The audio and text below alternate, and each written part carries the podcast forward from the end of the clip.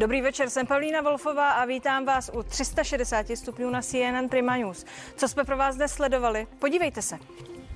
Tak ministr dopravy a průmyslu a obchodu Karel Havlíček je nakonec ten muž, který otevře dálnici D1. Po devíti letech uzavírek pojedeme týden před volbami z Prahy do Brna a zpět plynule. Podaří se to a na jak dlouho? Karla Havlíčka se zeptám i proč to nešlo lépe, rychleji a levněji.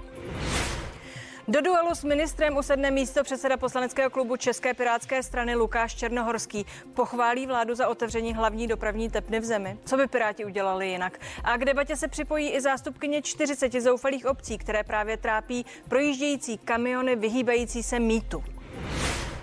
Pokud bychom uvolnili hranice, budeme mít statisíce uprchlíků v Evropské unii. Tak odůvodnil polský ministr vnitra rozhodnutí o zavedení výjimečného stavu v hraničním pásmu s Běloruskem. Jsou žiletkové ploty v Litvě, Lotyšsku a Polsku teprve začátek opevňování východoevropanů před migranty? Téma pro druhou část 360 stupňů ve 21.20.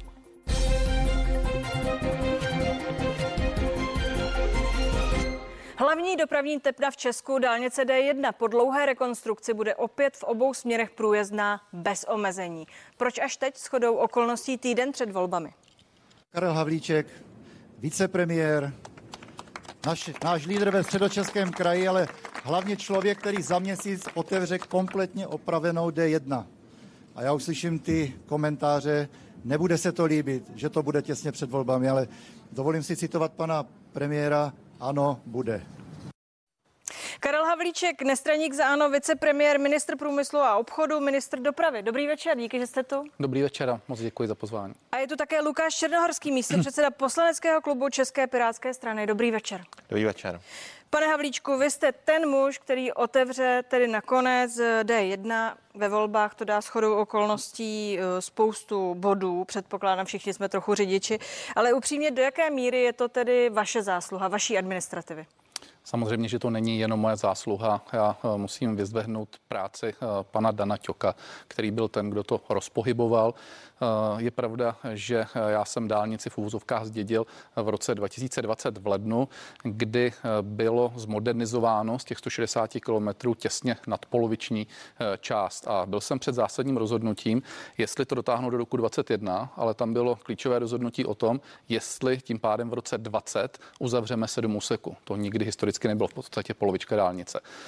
Šel jsem do toho rizika, protože jsem toho názoru, že je lepší to udělat, udělat to rychle a nekous zkuskovat to o další dva, třeba tři roky a vždycky to zavírat po jednom, po dvou, po eh, třech eh, úsecích. Eh, podařilo se to, zvládli jsme to.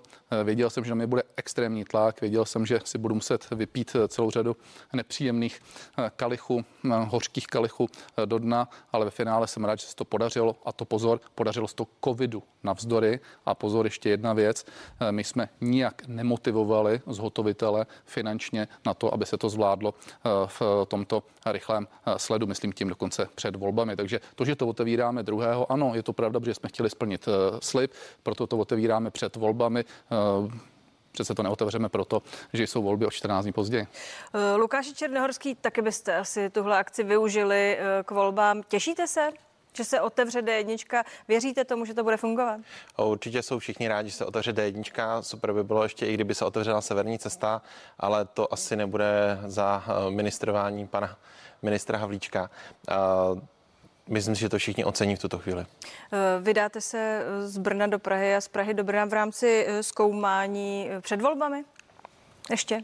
Já většinou jezdím jakoby do Ostravy vlakem, ale pokud pojedu autem někdy, že bych něco převážel, tak určitě po jedničce musím, protože severní cesta uh, není úplně ideální v tuto chvíli projíždět. Vy to předpokládám zkusíte, pane ministře. Já jezdím stále, jezdím stále, jezdím stále na kontroly, když to není kontrola, že bych jim zasahoval do práce, ale chci se tam potkávat s těmi stavbyvedoucími a s těmi, kteří zodpovídají za ty termíny a musím říct, že ty vztahy jsou dobré. A já jsem rád, že se to vysoutěžilo s kvalitními firmami a že už tady snad nebudeme zažívat nikdy to, co tady bylo prostě před 10, 12 15 lety, kdy se stavěly dálnice za dvojnásobné ceny, co dnes, kdy to dělali firmy, které neměly žádné reference a kdy se tady možná někdy předávali 10 miliony v igelitkách pro to, kdo dostane zakázku. To dneska neplatí, ty firmy jsou finančně stabilní, což je nesmírně důležité, když se řeší jakákoliv reklamace, protože třeba jenom pro informaci ta dálnice vydrží 30 let a zhotovitelé dávají desetiletou reklamační lhůtu, což znamená, že musíme hrát tu hru s někým, kdo tady je stabilní kdo zde vydrží.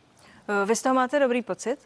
Z toho, kdo to stavil, jak to stavil a věříte v dobrou budoucnost D1? A v dobrou budoucnost věříme, doufáme všichni, že se nestane to, co se stalo v Ostravě, že by se tam ta dálnice po několika letech jakoby zvlnila. Tak těch reklamací byly tři desítky, jestli se nepletu. Je jich docela, je jich docela hodně, některé jsou stále ještě uh, vlastně v rámci nějakých dohadovacích řízení, ještě stále to probíhá takže eh, všichni budeme muset doufat, že to bylo správně zotoveno, protože pokud by tam někdo v průběhu udělal nějakou chybu, tak se bude muset eh, vlastně eh, opravovat a rozebírat dálnice znova. V Ostravě se bude muset v podstatě skoro celá jakoby přebudovat. Jinak na D1 se nás čeká ještě určitě dostavba alespoň jednoho bostu, který se musí zrekonstruovat. U Brna, který je momentálně jeden z těch obrovských špuntů, pokud jdete na Ostravu, Olomouc a podobně, tak tam budeme budovat, nebo my ne, ale zaměstnanci, že se budou připravovat vlastně vlastně přípravu pro třetí pruhy. Takže uh, zase Tomu tak ideálně průjezdná dostan, tedy ale... nemáte ji za kompletní, tu D1.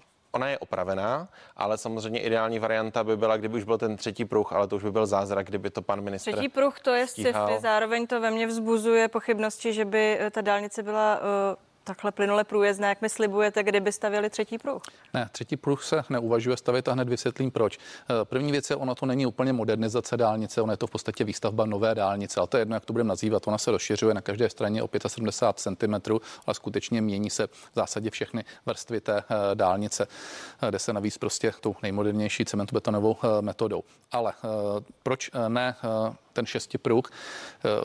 Tu dálniční infrastrukturu je třeba budovat a obecně eh, dopravní infrastrukturu s ohledem na všechny typy dopravy. To znamená, my se díváme na to, eh, ne jak to vypadá dnes, ale jak to bude za 5, za 10, za 15 let. A teď si musíme uvědomit, že se buduje D35, která bude spojovat východní Čechy a eh, střední Moravu, která bude v této dekádě hotová, která nesmírně odlehčí D1. A pozor, současně se připravují vysokorychlostní tratě, které povedou z Prahy do Brna, následně do Ostravy. Ty si se nebudou v této dekádě určitě, ale budou řádově třeba za 15-17 let. Ale samozřejmě, pokud budujeme takhle dálnici, tak musíme toto vnímat. A to odlehčí zásadně, protože v tu chvíli budeme eh, z Prahy eh, v Brně pod jednu hodinu. Jinak podotýkám, že už máme studii proveditelnosti, už jsme rozhýbali ty vysokorychlostní tratě. Když to všechno dáme dohromady a uvědomíme si, že další pruhy znamená nové výkupy, vyvlastňování a několika letý proces, tak v tuto chvíli eh, je eh, lepší se soustředit na ty další silniční, dálniční, případně železniční tahy a současně samozřejmě pracovat eh, na tom, aby se dobře jezdilo z Prahy do Mirošovic, kde je ten šesti pruh a potom přes Brno. Asi se shodneme na tom, že tahle zpráva o zprůjezdění dálnice D1 měla přijít o tři roky dřív, alespoň tak to bylo plánováno plánováno, ta modernizace začala v roce 2013, plánovaná do roku 2018. Eh, máte představu, proč to nevyšlo? Eh, jedna, která cestou zkrachovala jedna firma, to se řešilo s panem ministrem ještě ťukem a potom tam byly samozřejmě nějaké další úpravy kolem, kolem odvody vody. Největší brzda, nebo ten, kdo vlastně nejvíc zabrzdil u nás veškerou výstavbu a týká se to nejenom D1, ale další byl pan minister Bárta, který jako zastavil spoustu staveb a potom samozřejmě, že se to nestíhalo po té, co začali propadávat různá povolení a další věci. Takže samozřejmě od té chvíle se to bohužel s námi stáhne a pak trvalo určitou dobu, než se to samozřejmě jednotlivým ministrům povedlo u některých staveb samozřejmě roztlačit. Jak dlouho, pane ministře, myslíte, že ta dálnice bude takhle pěkně průjezdná? Vydrží ten týden do voleb, nebo to očekáváte, že to bude i delší? Protože pojďme si říct, že tu dálnici je nutné pravidelně udržovat a to stojí spoustu peněz. Tak eh, je třeba říct jednu věc. Je to stavba, náročná stavba 160 kilometrů a eh, v, samozřejmě nikdy nelze vyloučit, že prostě eh, tam je stoprocentně všechno v pořádku. Taky proto teď se dělá diagnostika, to znamená, jezdí tam vůz a kompletně všechno kontroluje a my nehledě na to, jestli jsou nebo nejsou volby, my jakoukoliv chybku, která se tam objeví, tak okamžitě budeme opravovat. To říkám rovnou, je to důležitý pro bezpečnost, ale i proto, aby nenastalo to, že se něco udělá hekticky a potom se to špatné ovoce sklízí penězí třeba za 8 Jinými 10 slovy let. říkáte, že je pořád možné, že kdyby se něco ukázalo, že před volbami týden nepojedeme. Eh, Já si myslím, že ano, ale já jenom říkám, že se dělá diagnostika, zatím to vychází velmi dobře a když tam jsou nějaké drobné prostě úpravy, jako teď tam třeba byly ty spáry, tak to se udělá třeba během několika dnů. To prostě se stává u těchto těch staveb a musíme si uvědomit, že to je stavba za 24 miliard, eh, která se dělá prostě v určitých eh, podmínkách. Jenom ještě jedna věc, to takzvané spoždění, ono to je přesně jinak, souhlasím s vámi, to, co jste říkal. Pan minister Barta tenkrát to byla, to byla skutečně velmi složitá, řekl bych, doba temna pro dopravní infrastrukturu, protože si vemte, že v roce 2011, sice po světové krizi, tehdejší, bych to řekl, nejlepší ministr financí Evropy, pan Kalousek, rozhodl o tom, že se sníží výdaje dopravní infrastrukturu o 30%, podotýkám. Pan Barta prostě na to kývnul, nic jiného nezbylo a v tu chvíli se zastavily veškeré stavby a mezi lety 11 až 14 se zahájilo 200 metrů ročně nových dálnic. My zahajujeme letos 91 kilometrů nových dálnic a v době pokrizové, protože to byla gigantická krize pandemická, tak naopak zvyšujeme výdaje na dopravní eh, infrastrukturu a paní náměstkyně Hlubučková byla schopná domluvit s ministerstvem financí s mojí podporou to, že eh, jdeme na částku 130,5 miliardy korun. To jenom podotýkám, je o 50% víc než před dvěmi lety. Tedy kruhem se vracím k tomu. Tleskáte teď tedy této administrativně, že to dotáhla i za těch 24 miliard? No, kdyby to nedotáhli, tak to by bylo na rezignaci pana ministra, protože opravdu se to dlouho táhne, strašně dlouho se to roztlačovalo a ty termíny byly ve většině času dány, s tím, že tam budou ještě samozřejmě probíhat nějaké drobné úpravy a, a dodělávky ještě postupně, ale jak říkám, uh, prostě už byl i termín, v termínech to bylo doděláno, takže jako... On ten termín byl eh, správně na 15. Eh, října, ale ti stavaři to zvládají eh, rychleji, takže to bude už toho druhého, ale to opravdu není teď o tom, že se nějakým mimořádným způsobem tlačí. My jsme no se tak ptali, je to schoda šťastných okolností. Ne, ano, ano, přesně ano, tak, ale, ale do toho by nešel nikdo, do toho rizika z těch zotovitelů, kteří za to nesou obrovské garance. To znamená, ano, o týden 14 dní se vždycky dá asi něco urychlit, ale v žádném případě to není tak, že ta stavba by měla být až za několik měsíců. Prostě dopadlo to takto a je to trošku i eh, schoda náhod, že tady nám to vyšlo všechno do toho roku 2021, ale hlavně je tam to klíčové rozhodnutí v tom roce 2020, kdy tady jsem rozhodnul být s určitým rizikem, že se těch sedm úseků zavře a tím pádem se ten minulý rok hodně odpracoval. Panové, pro tuto chvíli děkuji. Dálnice je slovo, které mělo původně znamenat spojování s dálnými kraji. To se nám ale za desítky let ne zcela v naší zemi zdařilo. Co k tomu chybí? Na to se budu ptát dál svých hostů už za chvíli.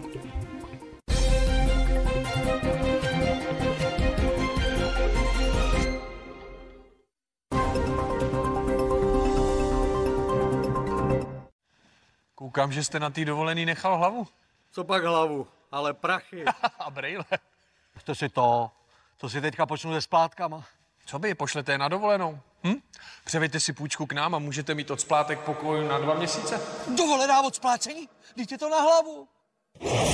U nás si můžete splátky na půjčce odložit na dva měsíce. Převeďte si ji k nám a zkuste, co dalšího s námi pohodlně vyřešíte. Airbank i banku můžete mít rádi. Každý týden v Bile ušetříte. Už 30 let na vás čekají super ceny. Právě teď třeba. Okurka salátová jeden kus za 8,90. Šunka mandolína 100 gramů za 17,90. A Bohemia Sekt jen za 89,90. Byla přesně podle mého gusta. A co je tohle za vynález? Tady testujeme ideální půjčku. Když si půjčíte 10 tisíc, vrátíte 10 plus 1 tisíc navíc. Když 20 tisíc, vrátíte 20 plus 2. Když 30, vrátíte 30 plus 3. S každou půjčkou od Providentu si teď můžete splnit své sny hned dvakrát. Denně totiž losujeme dva zákazníky, kteří k půjčce vyhrají rovných 10 tisíc korun navíc. Volejte 800 148 148. Provident. Spolu se domluvíme.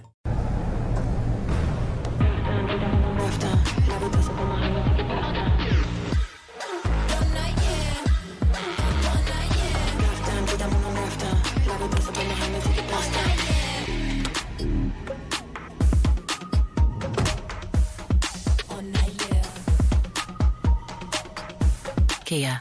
Movement that inspires. Představujeme novou rodinu Kia Ceed. Již v prodeji. Splátky bez navýšení v Elektrowordu. Pořiďte si výhodně celokovový notebook Asus ZenBook s 13-palcovým OLED displejem nebo televizi LG OLED, ke které získáte výkonný soundbar jako dárek. Electrovort.cz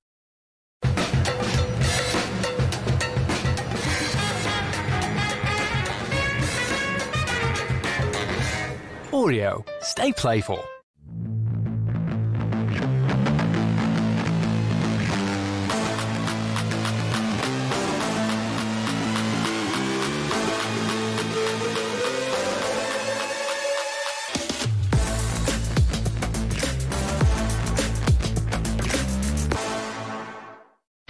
KFC máme stále otevřeno. Stavte se na našich drive-thru oknech, objednávejte přímo z auta službu Parking Pickup nebo online KFC rozvoz. Rychle, pohodlně a bezpečně. Užijte si své oblíbené kuřecí kousky z KFC třeba hned. Aby se obyčejná cesta změnila v dobrodružství, potřebujete neobyčejný vůz. SUV modely Volkswagen stačí si vybrat. Nyní nabízíme výhodné financování a vozy i hned k dodání. Je na vás, zda zvolíte stylový T-Cross, suverénní T-Roc nebo nekompromisní Tiguan. Objevte SUV modely Volkswagen s úrokem již od 0%.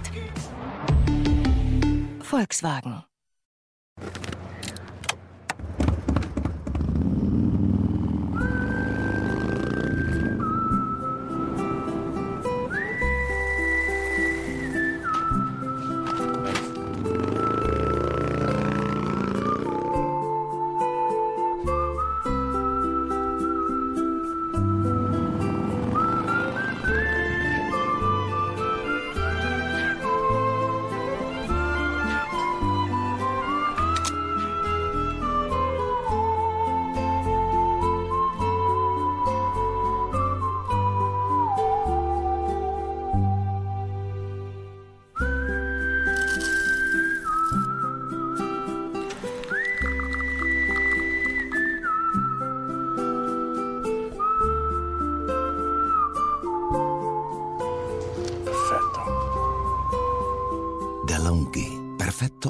Od zrnka po šálek.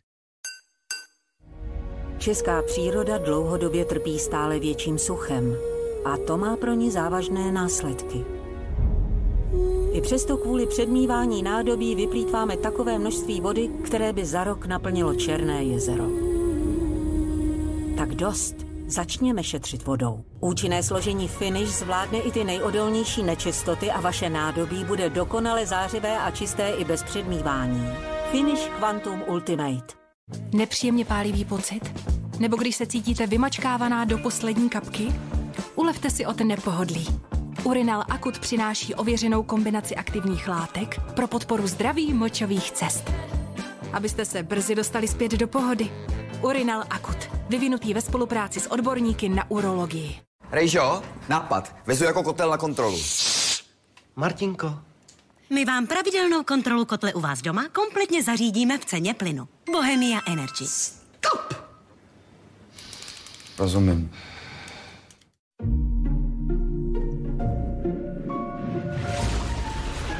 Umíš si představit neálko? Hořký jako ležák? S intenzivní zlatou barvou? Plnou chutí a hutnou pěnou? My jo. A právě jsme ho uvařili. Povedlo se královsky. Uvidíš sám. Krušovice. Královsky hořké nealko.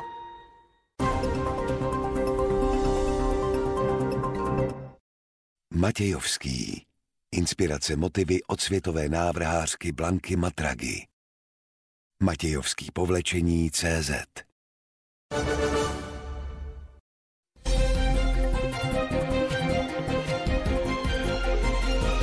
Jsme zpátky, dík, že jste zůstali. Hovoříme o silniční infrastruktuře v naší zemi. A ačkoliv oslavujeme blížící se zprůjezdění dálnice D1, jisté dluhy tu stále máme. Slovo dálnice je dle jazykovědců totiž myšleno jako spojení se vzdálenými kraji. A to se zatím popravdě ne zcela povedlo. Mými hosty jsou i dál ministr dopravy a průmyslu a obchodu Karel Havlíček a také eh, poslanec Pirátů Lukáš Černohorský. Vítejte tu znovu, pánové. Karle Havlíčku, spojení do Rakouska. Mhm. To je taková věc, která už hraničí s mezinárodní ostudou, nebo ne? na jedné straně končí v Českých Budějovicích, pak v Mikulově. Jak to bude dál? Tak já začnu tou dobrou zprávou. D3, teď tu beru tu jižní část, to znamená v do Českých Budějovic, obchvat Českých Budějovic a následně z Českých Budějovic směrem na dvořiště, tak ta jede.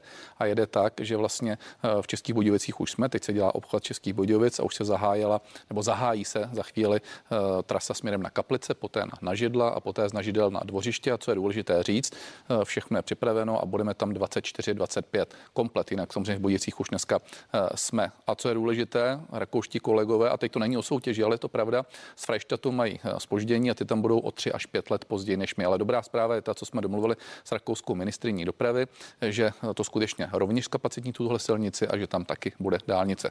Na druhou stranu souhlasím s jednou věcí, kde je to stále komplikované, ta brněnská část, to znamená Brno, Mikulov, eh, hranice. Tam bohužel bojujeme stále s ekologickými aktivisty.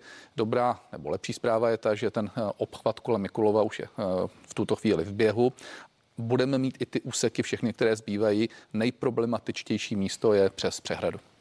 Eh, pane Černorský, ti aktivisté asi, ač to neradí mi říct, že slyšíme, eh, mají tedy eh, pravdu. Myslíte si, že tahle ta dálnice do Rakouska, jak jsem to nazvala už skoro mezinárodní ostudou, že se na tom dalo cokoliv uspíšit, udělat to lépe, rychleji?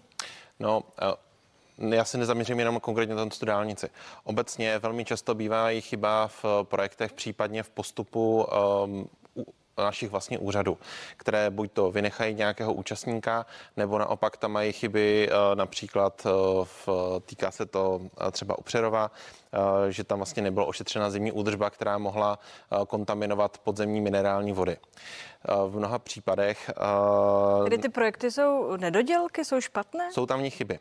V tomto případě diskutuje se o, to, o tom už od roku 2010, kdy vlastně by se ředitelství silnic a dálnic mělo transformovat vlastně na státní podnik tak, aby mohl absorbovat nějaké projektanty a další to by lidi, bylo snažší. kteří by se, bylo by to jednodušší, protože by to byli lidé, kteří by byli specializováni přímo na tuto činnost, nenajímala by se externí firma a byli by to lidé, kteří by byli profesionálové a fungovali by jenom na výstavbu těch dálnic. Pane ministře, je fakt, že Slovensko nás předběhlo v budování dálnic. E, e, Polsko, tam se daří. Proč tady to takhle pořád no, flikujeme? Teď, teď už jedeme, jedeme docela dobře. Vemte si, že jenom letos dokončíme, když teda vezmu i tu D1, tak skoro 100 kilometrů dálnic, 50 kilometrů ty normálních a 41 je ta modernizovaná, nebo 43 kilometrů modernizovaná v D1. Co se týká takzvané polské cesty, tak je dobře, že jsme se odhodlali k tomu, a odvážili jít tou cestou eh, polského modelu výkupu pozemku eh, a případně vyvlastňování. To bylo hrozně, hrozně důležité, protože eh, k tomu se nikdo neměl. 20 let se hovořilo o tom, že ti Poláci tu odvahu měli. Já jsem se bavil o tom s polským ministrem dopravy a on mi prostě říkal, musíte do toho jít, musíte si ten kali hořkosti vypít, protože budete samozřejmě mít celou řadu ideologů, kteří to budou spochybňovat. Je to rychlejší způsob výkopu a vyvlastnění, ale nikdo o nic nepřijde. Já jsem přišel na ministerstvo dopravy a byla novela tohoto zákona, ale opět bez toho polského evropského modelu. Tak jsem to pozastavil, tři měsíce jsme na tom pracovali, obešel jsem všechny parlamentní strany a ku podivu se to podařilo. A liniový zákon je změněn. Ale tady se musím lípnout tedy do Pirátu. Vy jste byli jediní, jediná strana, která prostě byla proti, proti tomu a to mě teda fakt mrzelo, protože eh, v, já chápu, nakonec se to prohlasovalo, ale tenhle ten zákon možná není geniální, možná není ideální. Žádný liniový zákon nikdy není zcela stoprocentní, ale umožňuje rychlejší výkupy a díky tomu ty budeme stavět výrazně rychleji. Proč jste to nepodpořili? Součástí toho totiž nebyla pouze uh, vlastně silnice a další věci, ale byla tam energetika.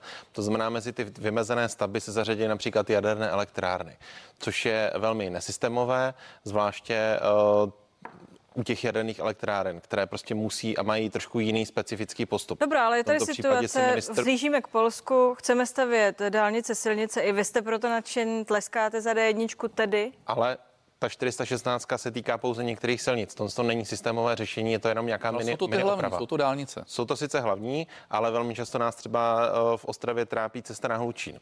Jo, v tomto případě je potřeba nový vyvlastňovací zákon, nové úpravy v rámci stavebního zákona a není to ten uh, bastl, který teď vyšel z poslanecké sněmovny, který se tam lepil na koleni, ale potřebujete jakoby kompletně liniový zákon, který se bude týkat všech silnic, všech dalších zařízení, které do toho můžou být zařazené, tak jak to má například Německo. Protože my to postupně, tu 416, což je ten liniový zákon, vlastně lepíme různými malými opravami a potom hlavně je tam jako vždycky handl politický, kdy tam Senát tam přilepí tady jednu dálnici, tamhle nějakou vysokorychlostní cestu a vlastně není úplně jasný ten klíč, podle kterého se tam vybírají, ať už to ty uh, elektrická vedení, které tam jsou také, a nebo proč tam padají v některých případech jaderné elektrárny, proč tahle ta uh, silnice první třídy se tam má dostat a proč tam jedná se, jedná se o strategické stavby. Jako já rozumím tomu, že kdyby se ještě udělal nějaký další geniální zákon, tak to možná ještě bude lepší, třeba ten vlastňovací.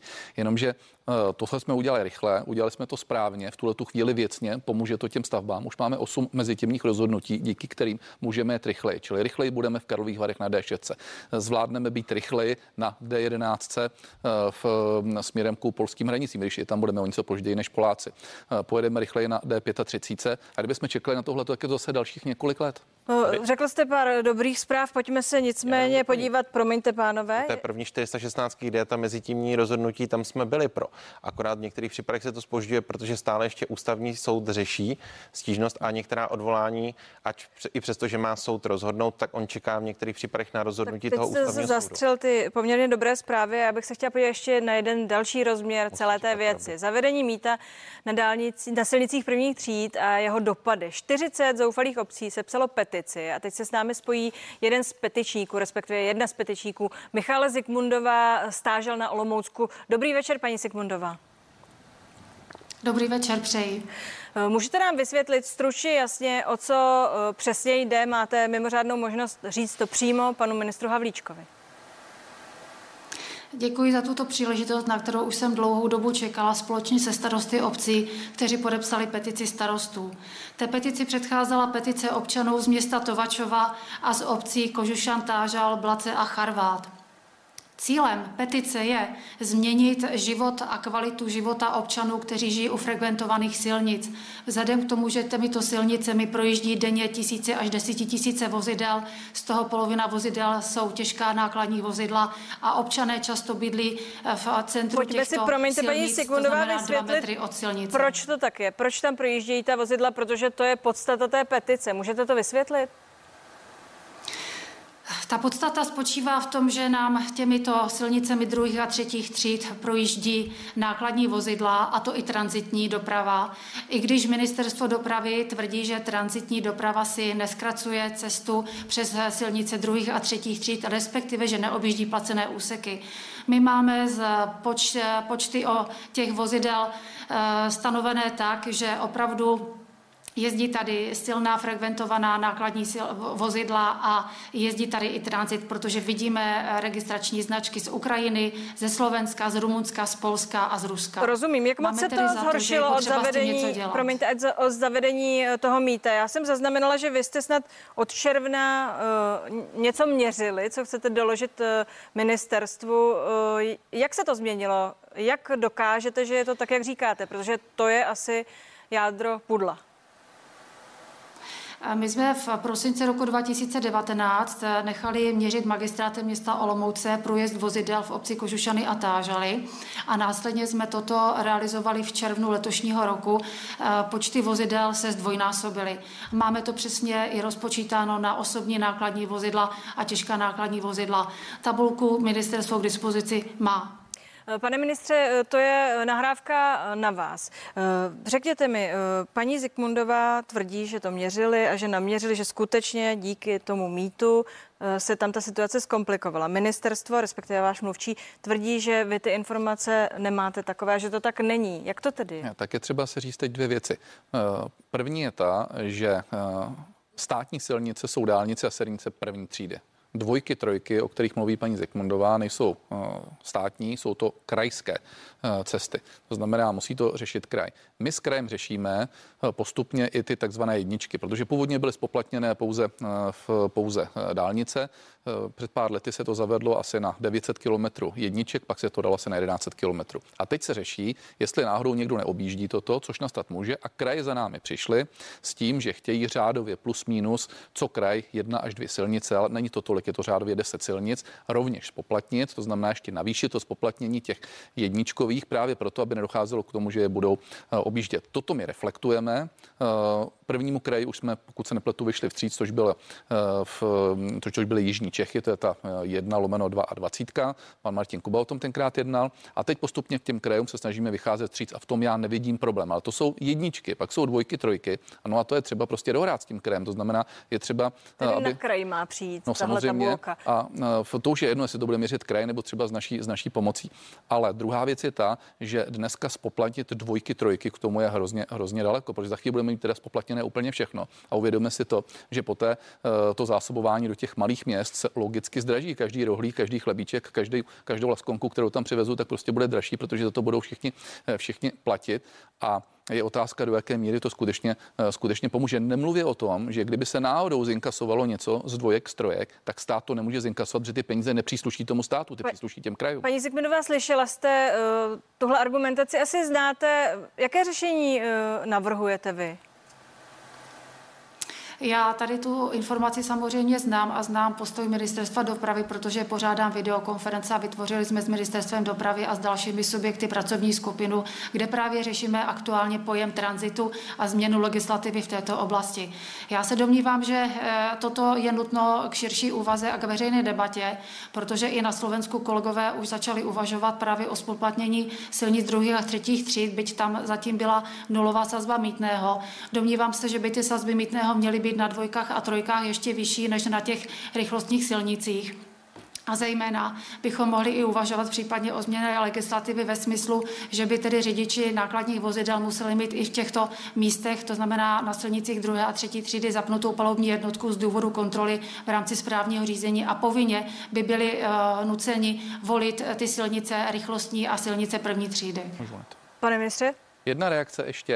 Eh, jednodušší cesta eh, v paní Zikmundová, než eh, ta legislativa, je dát tam v podstatě na ty dvojky, trojky zákaz tranzitu. A máme to, máme to vyřešené. Ano, já uznávám, je to kapacita policistů, protože samozřejmě. Že do toho vstoupím, to je ale v, v kompetenci dopravních inspektorátů a jestli mám správné informace právě z těch obcí, tak ty dopravní inspektoráty to rozporují a nechtějí to dělat. No ne, oni rozporují, samozřejmě toto by fungovalo. Je to otázka kapacit těch policistů, protože v momentě, kdy to tam mám, tak se to musí kontrolovat, musí se to vybírat a musí tam někdo, někdo být, ale logicky, než aby jsme na všechno zaváděli novou legislativu, měnili jsme to, spoplatňovali jsme dvojky, trojky, což znova říkám, eh, no, zdražíme tím prostě tu dopravu do těch malých měst a do těch obcí a to zase lidé nebudou úplně nadšení a ty živnostníci, podnikatele eh, rovněž ne. Tak eh, pojďme prostě jinou cestou, dejme tam ceduly zákaz vjezdu a je to vyřízený. Myslím tím pro samozřejmě pro ty, pro ty tranzity. Paní Sekundová, vrtíte hlavou, jaký je váš další plán? Já s tím nesouhlasím, protože jsme na základě petice podepsané o loňském roce občany nechali instalovat na začátku obce Kožušany Tážady až Potovačov zákazové značky zákaz tranzitu na 12 tun. Ty zákazové značky absolutně v praxi nefungují, řidiči je nerespektují a občané i starostové zoufalí pak volají policii a prosí je, aby tedy přijela a hlídkovala. Bohužel z personálních důvodů není možné, aby zde policie hlídkovala 24 hodin, 7 dní v týdnu a z tohoto důvodu jsou ty zákazové značky bezzubé a paragraf 24a v praxi absolutně nefunguje. Tedy, co je váš plán? Ptala jsem se, jak chcete pokračovat? Paní Zigmundová. Já se, já se domnívám, že je nutno opravdu uh, debatovat o změně legislativy v rámci pozemních komunikací jako takových. Dále je nutno zvýšit sazby pokud, protože jsou směšné. Je nutno odebírat řidičům registrační značky. Je nutno uh, zvýšit represi. Je zapotřebí budovat odstavné plochy na vážení kamionů, zvýšit počet vah v krajích. Je nutné uh, udělat personální zabezpečení v rámci policie a samozřejmě dát krajům více peněz na opravu těch silnic, protože ty silnice jsou zdevastované právě těmi vozidly. Jistě. Děkuji Ale vám, ta že vozidla, jste... která po nich jezdí, tak neplatí mítné. Děkuji vám, že jste se připojila. Eh, pan ministr vás slyší a je tady s námi eh, také pan Černohorský, který eh, přikyvoval, vrtěl hlavou chvílemi. Jak byste to řešili, tuhle situaci? Já v některých věcech souhlasím, akorát teda o to odebírání značek v případě, že nezaplatí ten člověk pokutu, momentálně nelze. Um, leží nám to ve sněmovně, je to, myslím, sněmovní tisk 983 a já už jsem jakoby navrhoval na organizační výboru, aby jsme to předřadili dopředu, před to bude víceméně asi nekonfliktní tisk, protože v tuto chvíli máme problém s tím, že za, zahraniční řidiči v podstatě z nás mají srandu, protože když oni jako nezaplatí, tak ty české úřady nejsou schopné úplně jednoduše vymáhat ty Tedy ty problémy, prostředky. které paní popisuje, asi existují. Kdybychom tam bydleli, asi jsme uh, taky velmi nervózní a nespokojení. Určitě existují a jak říkám, ty zákazy vjezdu tam to bude muset opravdu řešit policie a opravdu dávat ty sankce, ale pokud se jedná o zahraničního řidiče, tak on v některých případech, když nezaplatí, tak ta česká česká strana na něho úplně jakoby moc nemůže. Ale do budoucna by policie, pokud projde teda ten, ten sněmovní tisk, eh, mohla v tu chvíli toho člověka zastavit a zajistit to vozidlo, dokud on to nezaplatí. Ale v tuto chvíli to úplně není možné. Vy byste byl pro, aby prošel tento tě, sněmovní tisk? Uh, muselo by to být trošku ještě jinak. Souhlas eh, značky, uh, souhlas pokuty vyšší, souhlas, díval jsem se ty odstavné pruhy, uh, i to vážení, to všechno je v nějakém běhu.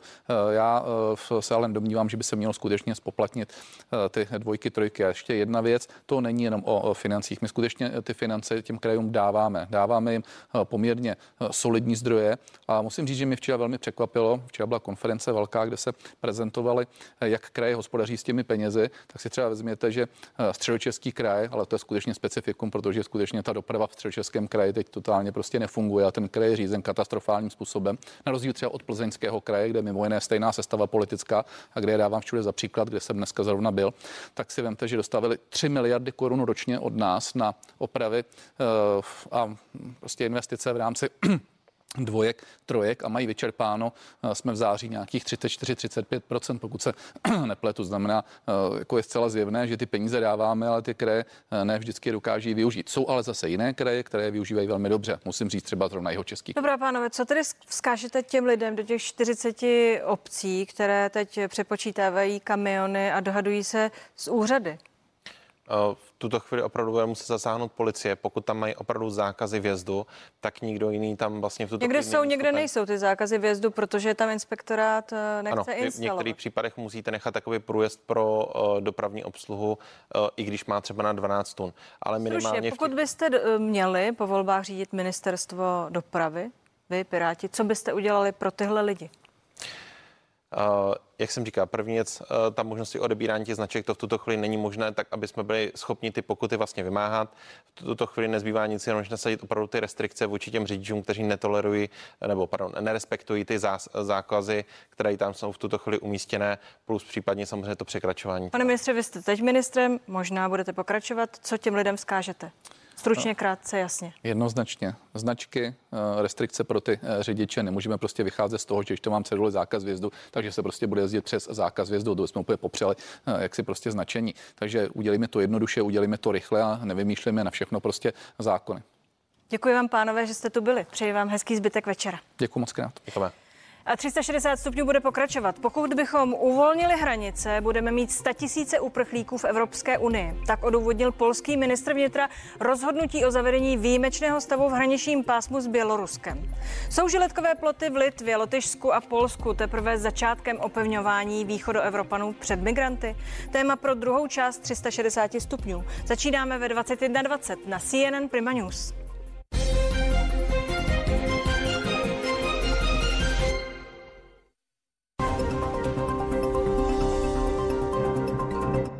Jaký je život v záři reflektorů? Co dělají herci, zpěváci a další